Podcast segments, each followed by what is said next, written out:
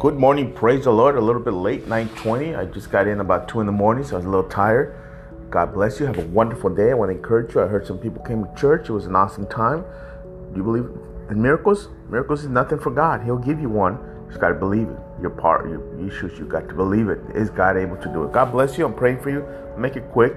Uh, Joshua one eight. Study this book of instructions continually. Read your Bible. Read your Bible, my brother, my sister. Meditate on it day and night so you will be sure to obey everything written in it. Only then will you prosper and succeed in all you do. You prosper and succeed in your marriage, your family, your children. You prosper and succeed. Only then. So stay focused. Stay the course.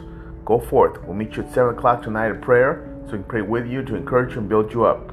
Have an awesome day. I'm here, available. I'll be at the church tonight. God bless you. Praying for you.